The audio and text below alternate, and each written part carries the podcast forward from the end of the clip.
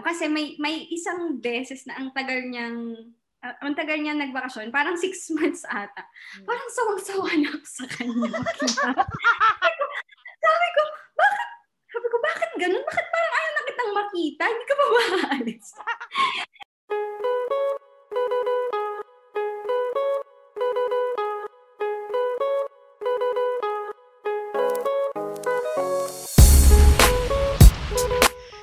Hello! Welcome back to Kuda Serye kung saan tayo ay magkwekwentuhan, magchichismisan at magkukudaan ng about life, adulting, career, love life, kaperahan at kung ano-ano pa.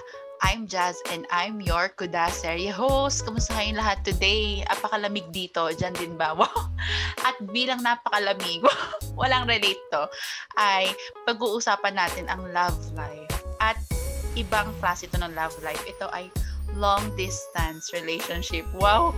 At nag-imbita ako ng isang kaibigan kung saan kakatagumpay lang nila na pagtagumpayan nila ang challenge ng long distance relationship. At kakakasal lang po nila nitong July. Wow! So, ito ay aking college housemate, college friend din po from UPLB. Tatawagin ko na siya. Winnie, Wek, pasok! Hi, mga ka-Jasters. Jasters United, may tricycle sa likod. Hi, Winnie! Kamusta? Oh, okay naman. Ay. Alam niyo ba kami ni Winnie ay magkabarangay lang? Parang hindi lang kita. Dapat pala ano na lang, hindi pala pwede kasi nga social distance. Oo, parang gusto nga katang puntahan dyan. So, congratulate, una i-congrats kasi noong July lang, di ba, ay kinasal na po sila. Ni Vien, shout out. Pero bago po sila naikasal noong July 2018, ay marami po silang pinagdaanan. Wow. Winnie, kwento mo muna ang background ng inyong love story at ng halaman sa tabi mo. Parang lapit na itong halaman na to. Okay, ano ba? Love story? Oo. Na nasubaybayan din naman namin. Wow. Hindi, wait. Oh, sige. Nag-start kami, ano ba 2008, high school. Fourth High year school high to... school. Ah, oh, 2008. Tama, diba? 2008 tayo. Oo, oh, yung... Oh, Aba. 2008 tayo nag-start. Pero January kasi 2008. Ah, oh, go. Yes, Yes. okay. So, yun. High school, magka-classmates kami nung fourth year high school. Mm. Hindi naman kami para hindi naman kami magkabarkada at first. As in, ikukwento ko simula umpisa. So, hindi kami magkabarkada at first. Meron lang kaming common friends. Kasi meron siyang set of friends na ah, iba. Tapos, si Hazel tsaka si Teresa, yun yung common friends namin. Tapos, yun nga, nakakasama ko, kasama ko siya. Tapos, actually, yung kwento na to, yun din yung ginamit ng pare, ng pare, ni Father Allen, Ah. nung kinder kami. Mm. Ano, never ko siya kinausap pa, never kaming, basta hindi talaga kami magkakilala, hindi kami nag-uusap. Tapos, biglang isang araw, may project, may ginagawa kaming group project. So, naka-Indian seat ako. Sinipa niya ako sa likod. Oh. Ang paduy. Ayoko na ikwento. Go na! Go na! Kinikilig. O, eh, sinipa sa likod. So, sinipa niya ako sa likod. Ang expected ko, syempre, pag harap mo, magso-sorry kasi ang akala ko, hindi niya sinadya. Pag harap kong gano'n, nakangiti siyang ganyan. Tumawa, tumatawa lang siya, nakangiti lang siyang ganyan. Kaya sabi ko, bastos tong lalaking to. Gusto ko siyang i-report nun sa DO, kay Ma'am Torres. Kasi first grading pa lang, hindi naman kami magkakilala. Hindi, Oo. kami, hindi talaga, as in, hindi kami nag, nakapag-usap. Tapos sinipa niya ako, tapos ang rude-rude. Sabi ko, ito kailangan na itong matuto ng leksyon. Sasabihan ko to sa DO. Alam niyo ni Grace Team, pinento ko yun sa kanya like after the incident. Sabi ko, sabi ko, parang gusto kong magpunta sa DO, i-report ko to. Kasi office, oo. Feeling ko, inano niya ako, parang ang bastos niya. Oo. Sinipa niya ako. Tapos, naisip ko, parang ang pabida ko naman kasi first grading pa lang may papadio na ako. Kaya sabi ko, ay wag na nga lang. Mm. Inano ko na lang. Ang ginaw, ang iniisip ko na lang nun, and never ko na tong papansinin ever sa buong SEM. SEM ba? SEM ba nung high? Grading. Taon pala. Taon. Ayun, yun, hindi ko na, hindi ko siya pinansin, pero nangulit. Doon siya nag-start. Nangulit siya. Tapos, nauso yung un- Unbicals and Texas Sun. Alam mo yun? Oo, te. Dahil yun, high school yun. Yun, doon na. Doon na siya nangulit ng nangulit hanggang sa umabot na ng college, ganyan. Yun. Doon kami nag-start. Pero naging kayo ay nung Naging, wala kaming exact. Kasi January 2008, January 28, alam mo foundation day nun, di ba? hmm. Tapos nagkaroon ng marriage booth. Yun. Parang Mga pinasal kami doon ni Father, ni Father David Cornejo. Yung isa naming batchmate. Kinasal kami doon. Tapos parang, yun nga, dahil hindi naman kasi kami, hindi pa naman ako allowed dun mag-boyfriend talaga. So Ah. parang MU-MU lang, ganyan. MU-MU. Tapos, ang nangyari, ano ba nangyari? Wala kaming naging, ano, naging date talaga na naging kami. Trinity lang namin na, yun na yun. Kasi, doon kami kinasal January 28. Ayun, yun yun naging, Ah, wala kaming parang okay tayo na. Walang ganun. mm. Walang naging ganyan. Oo nga, parang Basta- naalala ko na kahit nung first year tayo, nung college, Oo. pag tinatanong namin kung kayo, parang hindi rin siya, parang oo, boyfriend. Parang hindi ganun agad, di ba? Chachi. Kung Bakit? na mag-edit ng background. Hindi ko Hindi narinig. ko narinig. May Ano try. Ay, hindi ko masyado naririnig. Okay lang yan. Okay. So, ako kasi, Ayun. oo. Hmm. Nakita ko na lang, na-meet, parang di man tayo close tong high school, kahit schoolmate tayo. Parang na-meet ko na lang kayo nung college na nga, nung magkaka-housemate na tayo. Parang doon pa lang, di ba, nag-start na yung LDR nyo. Kasi LB at, saan nga si Vian nag, ano, high school? Ay, nag-college. Mali yan. Ay, Malay. oo. Sal, mali yan. Ma- Marte. Malayan. Hindi ko alam. Basta yun. Ayun. Yun, nag-start na nga nandoon. Pero petty-petty LDR pa lang nun. Tama ba? Pero 'di ba, parang may time nung high school, ay nung college na parang umaalis-alis na siya kasi si Vian niya ay seaman. Oo. Yung, No, oo, ano, so, College. ang unit niya is, ano, marine engineering. mm, Tapos, third year noon, third year nag-start ng, third year siya nag-start na sumakay. Nag-OJT siya. Yun, dun, dun nag-start yung LDR namin. Talaga na, todo LDR talaga na six months, di kami nakikita. Mm, Tapos, um, uwi siya dito, two months, tapos sakay ulit. Yun na, hang- yun na yung cycle. mm. Naging yun na yung cycle. Kamusta naman yung LDR? Parang madali mo ba siyang natanggap? Or nakinita mo na agad ba siya? No, hindi kasi hindi ko naman in-expect na mapupunta kami sa ganong situation Mm-mm. nung nag-start ba kasi high school pa lang yun eh. Tapos nung nag-take naman nung nung nung una na alis niya, syempre yun yung shocking kasi shocking. I mean, yun yung parang doon ka tines, doon ka talaga unang matitest kung, kung, kaya mo or kung ito talaga yung sayo kasi pinaka kasi sa sa 12 ye- 12 years na kami na, na magkasama. 12 years na ngayon. So 4 years 4 years yung mga high school days, college. 8 years doon sa 12 years na yun, LDR na kami talaga. Mm-mm. Dun, so, yun, yun na talaga yung cycle. Six months, alis siya. Two months, nandito siya. Six months ulit, ganyan, ganyan. So, ang, ang, ang mahirap is, um, mahirap sa una, ang unang struggle namin is yung time difference sa Mm. Communication. Kasi yun, magka-tie up yun lagi. Mahirap nung una kasi, nag-aaral pa tayo nung college. Diba? Siyempre, daming exams noon. Mm-mm. Eh, tapos siya, hindi naman siya laging, laging may internet. Lalo na dati snail mail, snail mail ba tawag? Basta yung parang ng- mag-iingat ako sa kanya today, ma-receive niya three days after. Wala pang ganun sa barko, wala pang internet sa barko dati, ganun pa lang. Common, common yung account, inabot pa namin yung common yung account ng lahat ng crew ng barko. Gagamitin nila yung email. Tapos three days pa bago dumating sa'yo. Parang ganyan. Ayun. Yun yung first struggle namin talaga, yung time difference and communication. Kasi magka ano eh, magka magkasalungat. Tapos magkasalungat. Magka, mag, hindi, hindi siya, hindi siya, ba, ganon. Hindi siya nagtutugma. Ay.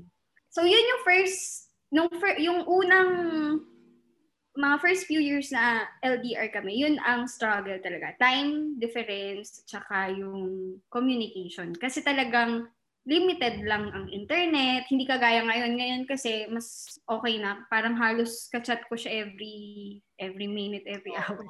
Parang ganun. Dati talaga, yun yung struggle. Lalo kapag ka, lalo kapag ka na, nagsisale sila. Ayun. Tapos, uh, lumalalim eh habang tumatagal yung struggles. Oo. Uh, na-realize ko na iba na nung ano, parang nag-start kasi kami, nagkaroon kami ng business. Yung, uh, yung ano, Samgyupan. Parang, samgyupan, oo. maliit lang siya na resto something, pang canteen, ganyan. So, ano kami, yun yung first venture namin. So, noong una, nung nag-start up, nung nag-umpisa kami, nagpa-plan, ganyan, kasama ko siya kasi dito pa siya. Tapos, inabot na naman ng alis niya na hindi pa, hindi pa kami nag-open. So, lahat nung natitirang task, ako yung sumalo. So, yun yung parang nagbago na. Mas lumalim na na, ay, hindi lang time and communication yung struggle kapag ka LDR. Andiyan na yung mga times na isipin mo, ay, bakit mag-isa lang ako gumagawa? Bakit bakit ako lang? Bakit ako lang? Bakit palaging mag-isa lang ako? May, parang ganyan, pag sab, iisipin mo, bakit yung iba magkasama sila palagi, ganyan. Uh, iba may choice na kung gusto mong makita or gusto mong magpatulong, andyan lang. Yan, lumalalim, lumalalim yung struggle habang tumatagal. Oo. Hanggang ngayon, ganun pa rin. Feeling ko nandoon pa rin ako sa stage na yun. Pero, ang naiisip ko naman na, na next namin na magiging struggle is how to get out of it. Mm. Lalo na pag nagkaanak. Siyempre, pagka, kahit na nasa LDR ka ngayon, tapos isipin mo, successful ka sa relationship nyo kasi magkasama kayo, kinasal na kayo, tapos, um, parang distance doesn't matter, parang ganyan. Wala. Ang, ang next mo isipin, eh, hanggang kailan kami ganun? Parang ganyan, di ba? Yun yung next struggle. So, parang, parang sa ngayon, yun yung pinapag, uh, laanan namin ng time pa, at saka ng effort kung papaano. Kasi number one naman, number one naman na reason bakit siya umalis is yun yung livelihood. Yung livelihood ba tama? Source of income. yung source of income niya. So, uh-huh. so mahir, hindi siya agad, hindi mo siya maaalis basta-basta. Dahil kailangan mo humanap ng other sources of income para hindi hindi niyo na kailangan maglayo. So yun yung yun yung struggle ngayon na kailangan naming pag pagtulungan naman. Kaya iba-iba. Iba-iba sa stage. Nagle-level up din yung problem. Oo, nagle-level up yung ano. Ang pangat naman kung ang tagal nyo na LDR, time and communication pa rin yung problema nyo, di ba? Pero ganyan, yun. Yun yung uh, naging journey namin sa LDR. Struggles pa lang naman yun. Oo, pero na-conquer naman at patuloy pa rin nilalabanan mo. Siguro yun before, ang mga away-away nyo lang ay hindi naka-reply, yung mga gano'n, no? Yung mga oh. tapa-tapa na problema. hindi nagpaalam pag umalis, tapos oh. naka-shorts. naka-shorts, hindi sinabi. Yun, iba na. Oo yun nga, doon ko nga na-feel na parang, ay, tumatanda na kami. At ang mga problema na talaga yung looking forward ka na doon sa future nga na bubuin you together. So, di ba yun nga yung mga challenge? Parang, parang ako naman, familiar din naman ako sa mga ganun. Parang ano din siya, eh, hindi yung LDR, hindi lang sa jowa, pwedeng sa friends, di ba? Parang pag di kayo nagkakatugma ng oras. Ano naman yung parang favorite thing mo da LDR kayo na parang feeling mo dahil LDR kayo, kayo lang yung may ganitong keme? ano, yung hindi mo palaging, hindi kasi ako clingy. Mm-mm. Hindi talaga ako clingy na parang, meron lang times na parang, ay gusto ko kasama ko siya ganyan. Mm. Siyempre, may isip mo yun kapag ka, lalo na kapag ka, kunwari magkakasama kayo, hindi na dun sa mga, ano eh, like Pasko, bagong taon, hindi, sa mga birthday mo, hindi, hindi ako masyadong emotional pagdating sa ganun. Na, na, nararamdaman ko siya kapag ka, kunwari magkakabarkada kami, group of friends, na sila may, magkakasama sila, tapos ako yung wala. Parang ganyan. Doon mo siya mararamdaman. So, tawag dito, ah ang masaya naman, ang, ang, ang masaya sa LDR, hindi, yung alam mo yun, hindi, parang hindi nawawala yung spark. Mm-mm. Hindi ko ma-explain ng ayos, pero dahil hindi mo siya laging kasama, parang, parang palagi mong, parang palaging may bago kang kakilala pagka umuwi siya. Oo. Parang ganun. Parang, Na-excite ka pa rin na- kapag bago mo siya makita. Parang oo. na- correct. Oo, ganun. Yun yung feeling ko, ano, kasi may may isang beses na ang tagal niyang ah, ang tagal niya nagbakasyon, parang six months ata. Parang sawang-sawa na ako sa kanya. Sabi ko, bakit? Sabi ko, bakit ganun? Bakit parang ayaw na kitang makita? Hindi ka pa maalis.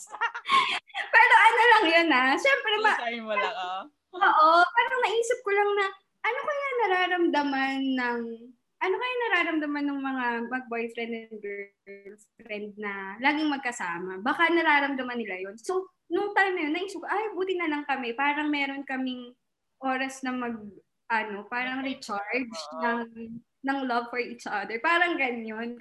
Kasi, syempre, pag umaalis siya, mamimiss mo, ganyan, ganyan. So, pagbalik niya, parang, parang honeymoon stage lang ulit. Parang ganun. Hindi, tapos yun nga, naisip ko, siguro nafe-feel, natakot ako dun sa, sa, na sa feeling na gano'n. So ko, bakit parang ayaw na kitang makita? Parang lagi na lang kitang nakikita.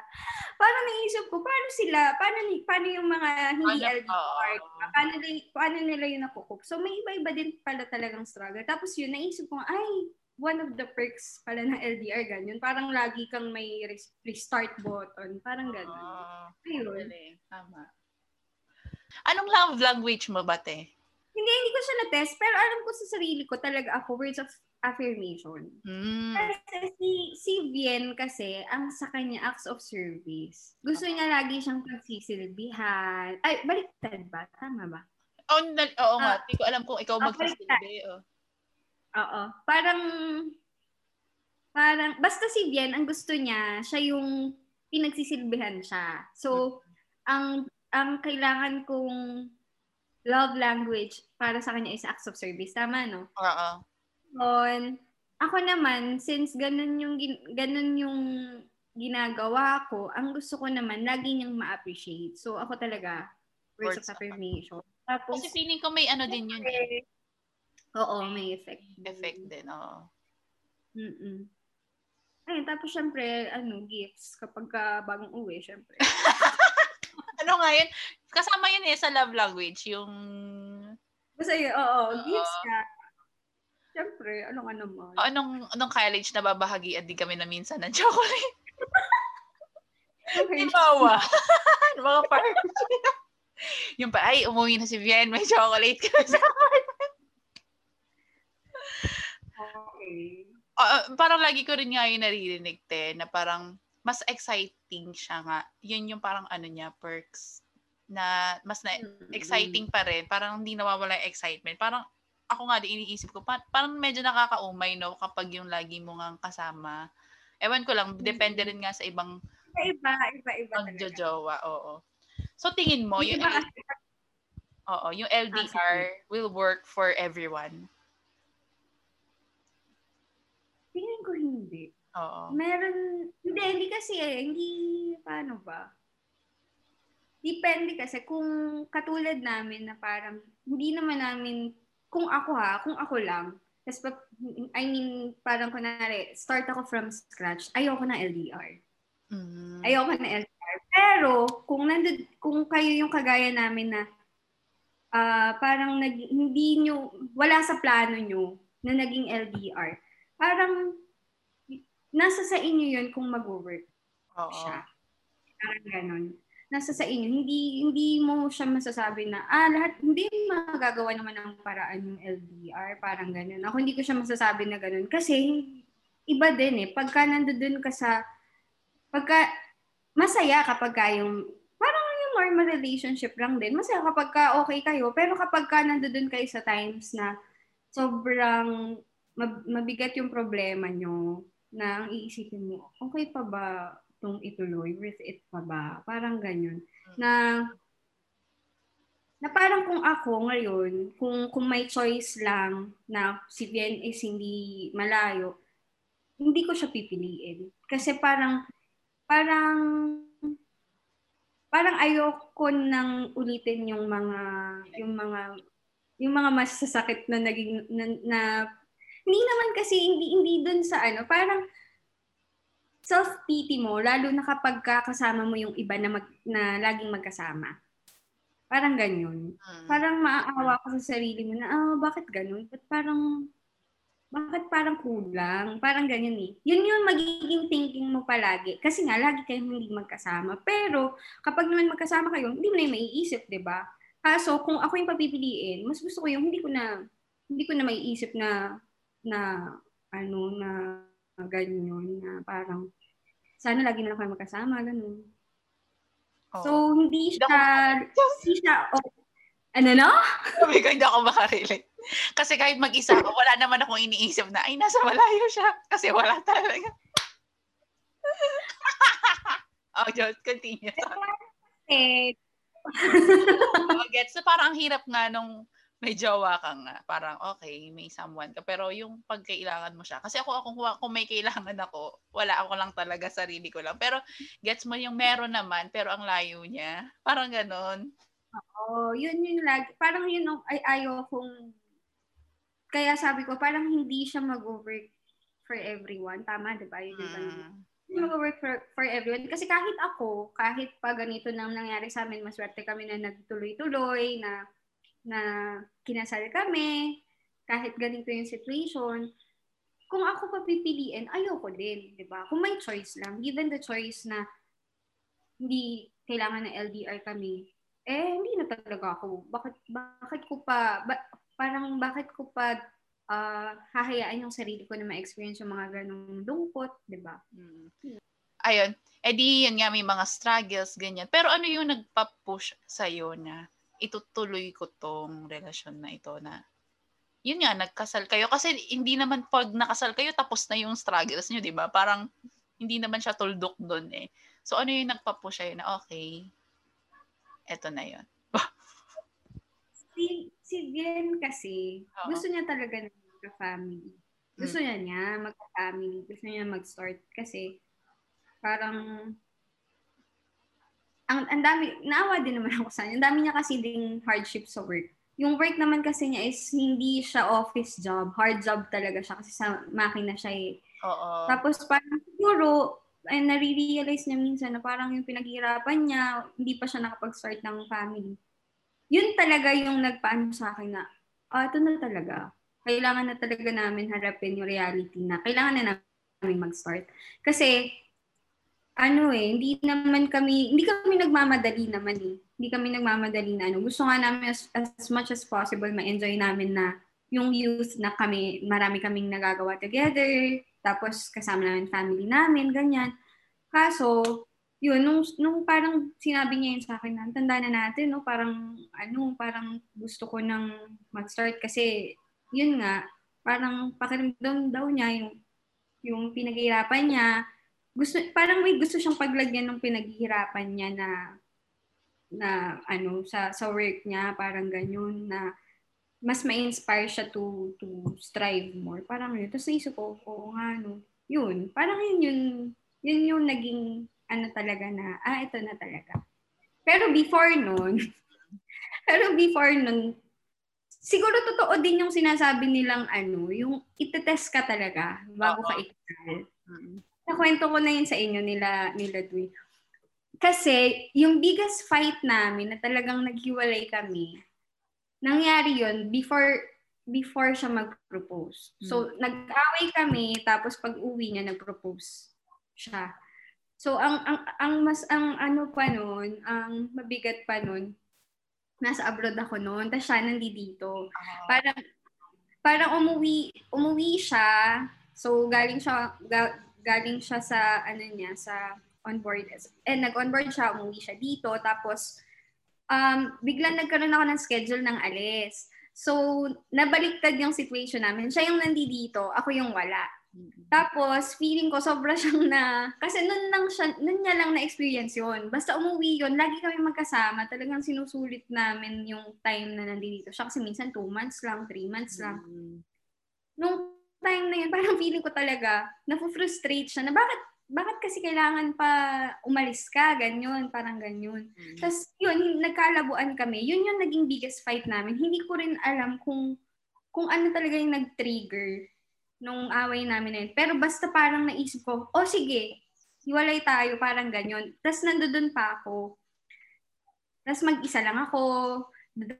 Ano po, four months yun eh, dadaan ng Pasko, dadaan yung lahat ng birthday ko, Pasko, Oo. tapos New Year, basta lahat ng mga ano, Important. Ano, Celebration. event. Pati ano, pati Valentine's, umabot ako doon hanggang Valentine's eh.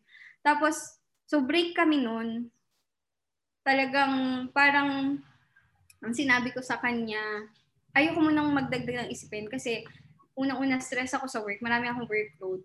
Tapos yung environment mo, syempre mag-isa ka lang, nakakaano siya. Yung nakaka hindi ko naman masasabi na mga racist sila, pero may feeling na ganun. Kasi nga Asian ka, parang ganun. Eh sila, diba? US yan, di ba? Oo. Oo. So, hindi hindi ko naman sinasabi na parang racist sila. Pero may may feeling na ganun na ah paano ba 'yun? Na ilalim ka, parang ganyan. So, marami akong parang marami akong pinagdadaanan noon. Tapos, yun nga, mag-isa lang ako. Wala naman akong ibang pupuntahan doon. Wala naman akong Nakilala din. Oo. makilala. Tapos mag-isa lang ako. Tapos biglang binibigyan pa niya ako ng mga, parang binibig, ang nangyari kasi yun, binibigyan niya ako ng mga reasons to doubt. Mm. Na feeling ko sinasadya niya. Na, kunwari magiinom siya, ganyan. Na feeling ko, may, sinasadya niya talaga na para mag-isip ako, parang ganyan. Tapos, para para gustuhin kong sabihin na, ah, uuwi ako, parang ganyan. Ah, Get? Tapos, Mukhang pauwiin, no? Oo, parang bumigat yung bumigat siya, bumigat yung ano lang yun eh, simpleng away lang yun. Tapos bumigat siya, hindi ko alam kung ano yung nag-trigger hanggang sa hindi ko na siya, hindi na, yun, hindi na kami nagkibuan.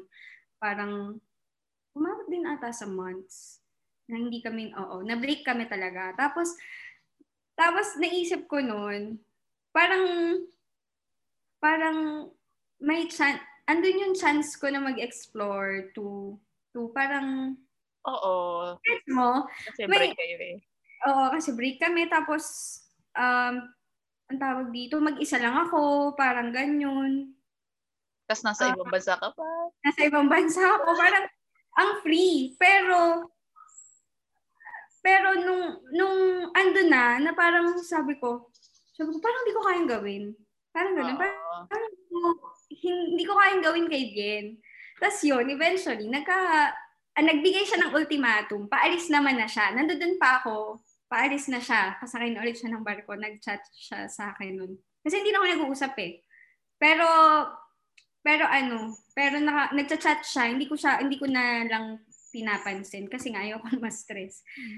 So, yung huli niyang chat, yun lang yung napansin ko kasi ang sabi niya, aalis na daw siya. May schedule na siya ng alis. Sabi niya, pag ako umalis dito nang hindi pa tayo ayos, talagang wala na. Sabi niya ganyan. Sabi ko, sabi ko, sabi ko, okay lang sa akin kasi parang nakaset naman na yung utak ko talaga na basta mai, mai, maitawid ko lang yung four months na okay ako, ibig sabihin, okay na ako. Pwede na kita talagang i-let go. Ganyan. So, yun, yun yung sagot ko. Tapos, hindi ko alam kung anong nangyaring magic na parang nag, nagkausap na naman kami ng parang kami lang, parang walang nangyari. Bumalik na lang siya bigla sa normal na parang hindi nag naka, parang kami na ulit na parang hindi, parang ganun. Yun.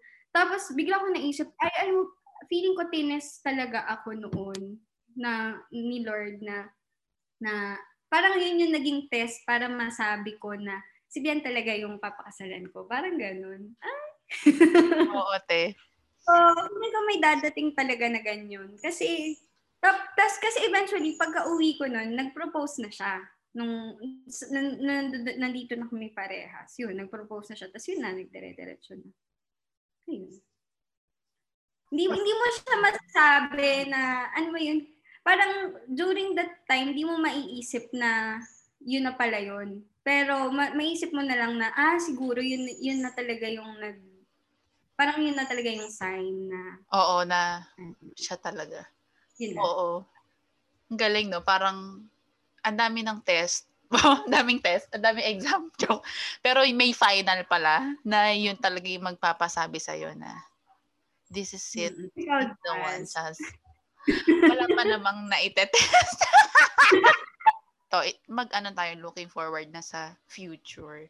Parang syempre, feeling ko naman, naisip mo na rin na after ng wedding, magbibuild na kayo ng family, parang ready ka ba dun sa ano na magpapalaki ng mga anak na parang yun yung naiisip ko lagi din eh, kunyari. Wow. Kumari may nang kekemerot na ano, pwede LDR. Parang ang hirap lang. Yung pagpapalakihin mo yung mga anak mo nang ikaw lang mag-isa. Kasi, ayun, anong ano mo doon? Alam mo, hindi namin siya agad Inisip. inisip nung kami ay Oo, hindi namin siya iniisip agad kasi ang yun nga, naging focus namin, gusto namin magkapamilya. Parang ganun lang. Mm. Yun lang. Pero hindi ko, parang yung logistics noon na, oo nga pala, pa, paano yun? Pag umalis siya, di mag-isa lang ako. Paano yun? Paano ko aalagaan yung bata? Parang, sino makakasama ko? Yan, ngayon pa lang siya nagsisink in. Mm. Ngayon pa lang siya nagsisink in. Ah, paano kaya namin to paplanuhin? Ganyan, ganyan. So, sa ngayon, wala akong, parang wala akong maisip na pwedeng i- i-suggest dun sa sa iba na na, na parang iniisip pa paano nga kapag ka ganun. Ang, ang, ang masasabi ko lang siguro, ano, um, you, parang learn as you go. Kasi, wala eh. Hindi ko rin naman masasabi kung malay mo naman, malay mo naman biglang magkaroon ng ng ano ng miracle na hindi na pwede, na hindi na kailangan ni Bien na umalis. So, Mhm. meron okay na kami kasi lagi na kami kasama, parang ganun. Pero yun, wala sa ngayon wala kaming wala pa kaming naiisip na magiging problema kung tungkol lang doon. Parang feeling ko magagawa ng paraan naman. Mm. Oo, Mm-mm. mag matututunan mo nga along the way na na-experience mo siya, no? Kasi kwento mo nga yung parang ang dami niyong struggles bago kayo ikasal. Eh di ito na nga, gusto niyo nang ikasal. An, di ba, ang dami niyo rin pinagdaanan bago matuloy-tuloy ang kasal. Let's go, kwento. Ayun. So, nag, nag, en, in, ang tawag dito, nag-propose siya May 2019. Mm. 2019, no? 2019. Tapos, yun nga, so May yun. So, ang balak namin talaga is ah January. Kaso, na, nalit ata siya ng sakay. Kasi gusto namin itapat dun sa January 28 na date. Yung, Mm. yung anniversary namin ng high school. Oo. Nag ano na nag-marriage booth. So, yun kaso hindi siya kaya. Hindi kasi siya kaya kasi yung sakay niya, ang uwi niya is around February. Hindi Mm. hindi aabutin talaga. So, ang nangyari, nag-adjust kami ng April. April 17 dapat. Mm-mm. 20. Last February, umuwi siya. So, ay, ano na, nakaplan na eh. Naglatag, nagplan na ako simula nung, after nung proposal niya, nag-start na ako mag-plan, mag-check ng mga suppliers, ganyan. Mm. Tapos, dumating siya February, so madaling madaling madali kami, kumuha kami ng damit niya, mga singsing. So, ina inayos din namin pagkadating niya. Biglang pumutok yung taal. Mm. Hindi yung una eh, pumutok yung taal. So, yung, although yung church namin, nasa ano naman siya, nasugbo. So, hindi naman talaga siya totally affected. Kaso yung venue namin sa Twin Lakes, malapit siya sa Tagaytay. Mm-mm. So, Yun yung parang- affected, oh. Oo, yun yung affected. So, nung una, dasal-dasal kami na sana hindi matuloy. Kasi di ba ano pa lang yun? Phreatic explosion pa lang ata yun. Hindi naman talaga siya nag, ano, nag, uh, erupt So, ang dasal namin, sana yun na lang, wag na mag-erupt. So, thankfully, hindi naman na, parang kumalmas na sa taal. Pagdating ng March, doon naman pumasok yung pandemic, yung COVID. Uh-huh. Nag-start na ng lockdown. So March 'yon, 'di ba? Nakalatag na kami lahat, nakapag naka-visit na, na kami actually sa mga ninong-ninang, tapos nakapagpatahin na kami ng mga damit and all.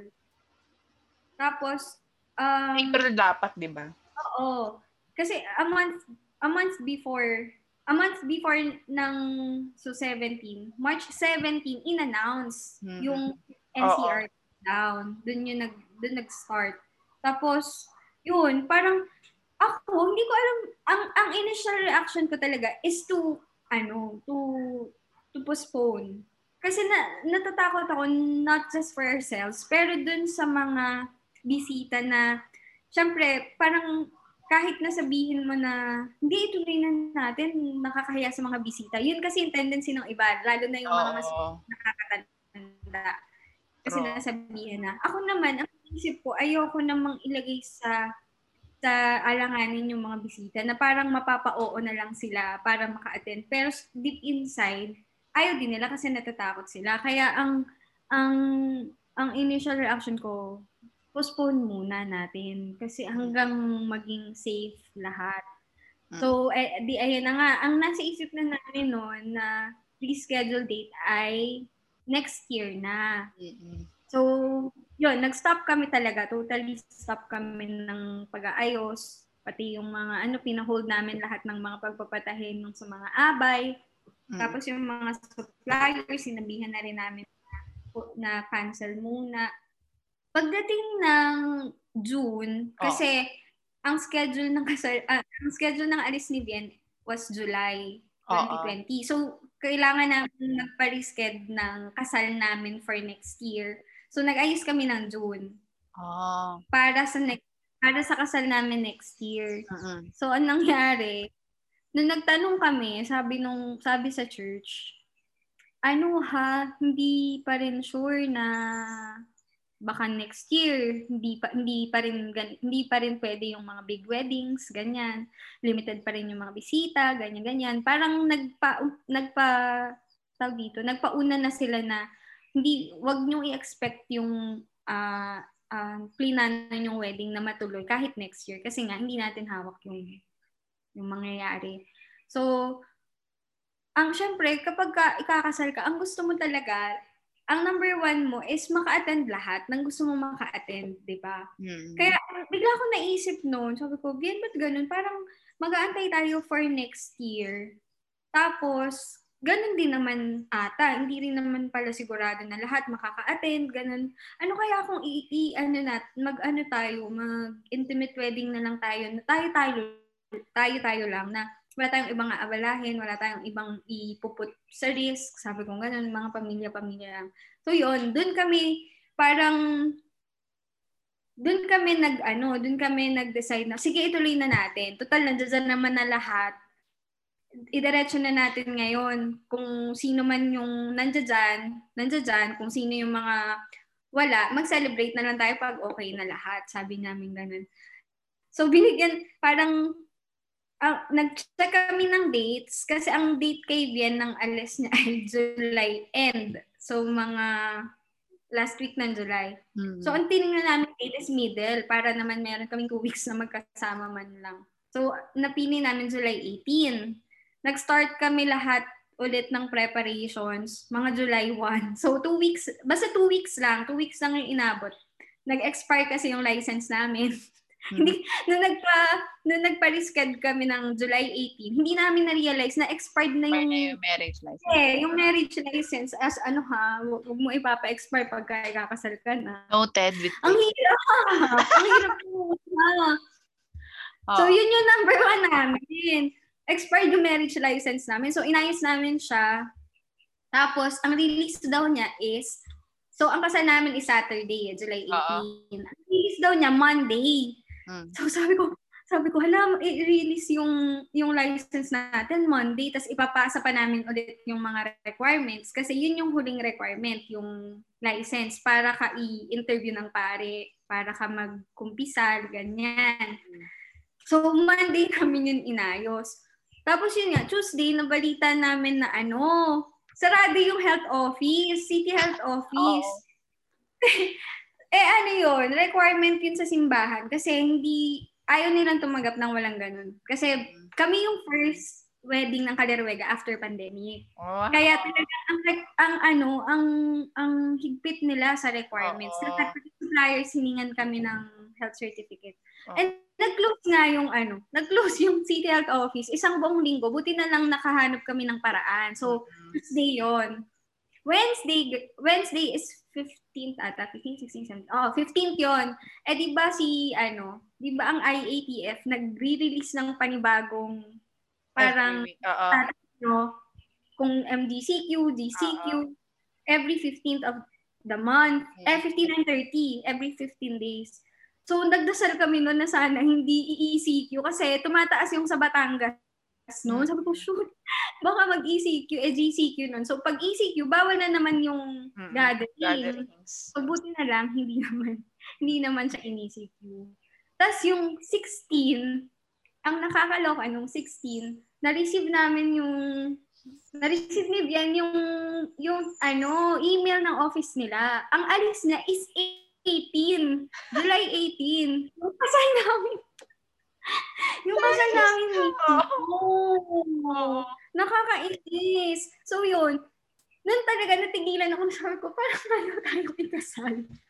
sabi ko, sabi ko, anong gagawin natin? Parang ayaw tayong ikasal. Eh, 16 na, no? Naayos na namin lahat. Nasabihan na ulit namin na itutuloy namin yung kasal. Sabi ko, paano na? Sasabihin ko na naman, hindi tayo tutuloy. Eh, 16 na. So, an, ayun, ang naging, ang naging decision na lang na, namin, o sige, sige, kung, kung ano na, kung ano, ano man mangyari, basta magpapakasal tayo ng 18 kung after ng wedding, kailangan kong umalis kagad, aalis na lang ulit, aalis na lang ako. So, yun, ganun na ngayon nangyari. 18, kinasal kami ng morning. Natapos yung program ng mga 4 p.m. Tapos, umuwi kami sa Batangas, sa kanila, ng, nakarating kami mga 5 siguro. 6 p.m., umalis na kami papuntang airport, hinatid na namin siya. so, walang honeymoon na, nang, na nangyari. Kaya nga, Diyos ko. Ang hirap din daw kapag sima na parang hindi kontrolado time. Hindi mo hawak yung nila. Hindi Pero buti na lang, gabi yung flight or in-arrange nyo na gabi na lang. Ga, hindi, gabi talaga. Pinapapunta siya ng tanghali. Kasi, di ba, required magpa-swab test bago umalis. Kailangan niyang, ay hindi, hindi swab test. Parang, ano ba yun? Rapid. Ah, basta, pagpasok mo na, ano, iko-quarantine ka pa ng, basta meron silang procedure na gagawin. Kailangan mong pumasok ng mas maaga sa airport. So, ang nangyari, hindi, hindi, hindi na, ang sab, nakiusap na lang siya doon sa office nila na hayaan mo nang matapos yung kasal bago siya umalis. So, ayun. Kaya, ano, gabi siya, um- gabi na siya umalis. Hmm. Pero, tapos yun, ang nangyayari no, nandoon na ako sa, nandoon lang ako sa parking. Nagaantay lang kami. Kasi, may paasa pang nangyari na may mali sa documents nila. Mali yung date ng alis nila. Mm. So kami, nagdadasal pa kami doon kasama ko si mga mag-parents niya. Nagdadasal, sabi ko, sana ma-cancel kahit isang araw lang. So inantay namin hanggang 12, 12 ano, AM ng July 19 na. Inantay namin siya sa airport kung kung lalabas sila kasi nga may mali sa documents. Wala talaga. Pinaalis na sila. Pinaasa lang ako. Alam mo yung hindi ko pa kita matatanong ng kamusta ang buhay mag-asawa. Kasi Mm-mm. hindi ko pa siya din talaga na-experience ng... Kailan nabalik ni Vien? Never. Ah, malapit. Parang ano, na, parang bigla tuloy ako ding nalungkot nung sinabi mo na hindi kita matatanong. Kung may nagbago ba, parang na-feel mo ba na, okay, ako. sorry, sorry. Bad ko. Sorry, mali. Parte, parang si Chris Aquino. Baka maiyak ako. Feeling ko kung magkarap tayo, nampas mo na ako.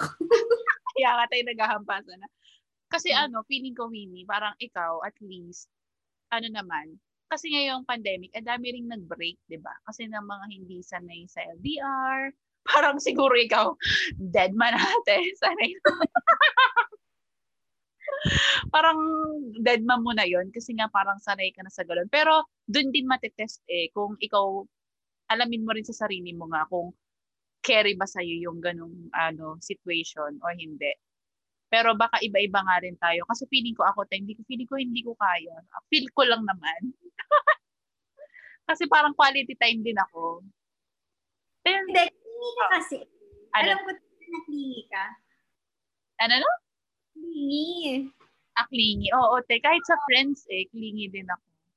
Pero, pero feeling ko kapag ka siya, siya talaga, naniniwala din ako dun eh. Kapag ka talagang kayo, kayo talaga. Mm-hmm. Parang kahit anong struggle yung, kahit anong ibigay sa inyong pagsubok, kung kayo talaga and meron kayo talagang total trust sa isa't isa, talagang kayo talaga.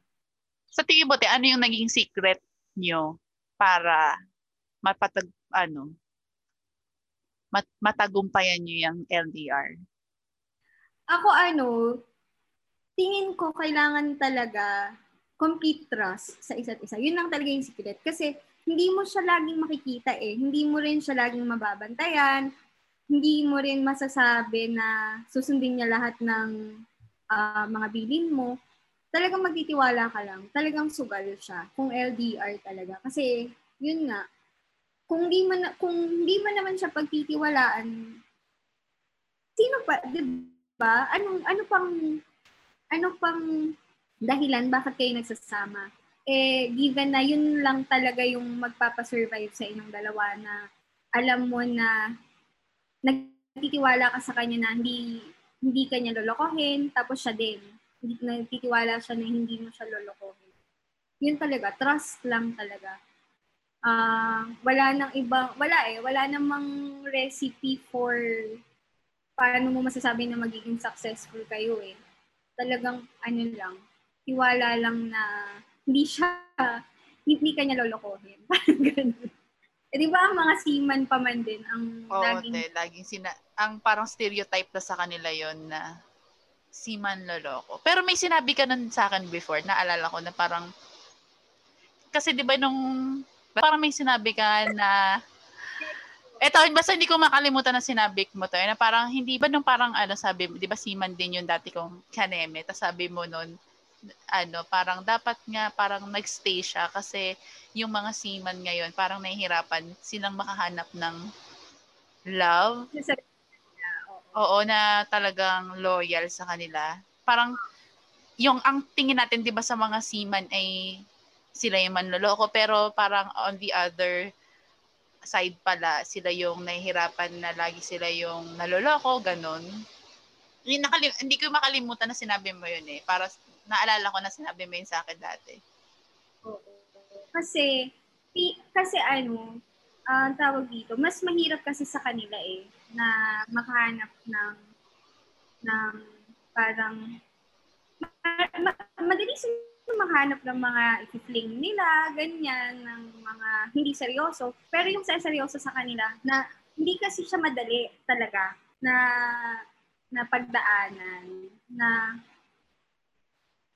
hindi hindi sa tina ina, ano inaangat ko yung sarili kong upuan tama ba hindi hindi sa ganon pero mahirap talaga naman kasi talaga siya. Lalo na kung yung babae yung naiiwan. Kasi mas fragile ang babae. Mas parang pakiram, parang lagi kanyang lagi kasing ang, ang tingin kasi sa lalaki siya yung nagdadala ng kunwari pamilya pag, pag pinag-usapan natin yung pamilya yung nagdadala ng pamilya eh. mas mm-hmm. mas fragile ang uh, ang babae kaya kaya bibihira yung bibihira yung maka, makakahanap sila ng babae na na okay lang sa kanila na laging wala sila, na independent, na sila yung magdadala ng pamilya, maingay na yung ulan.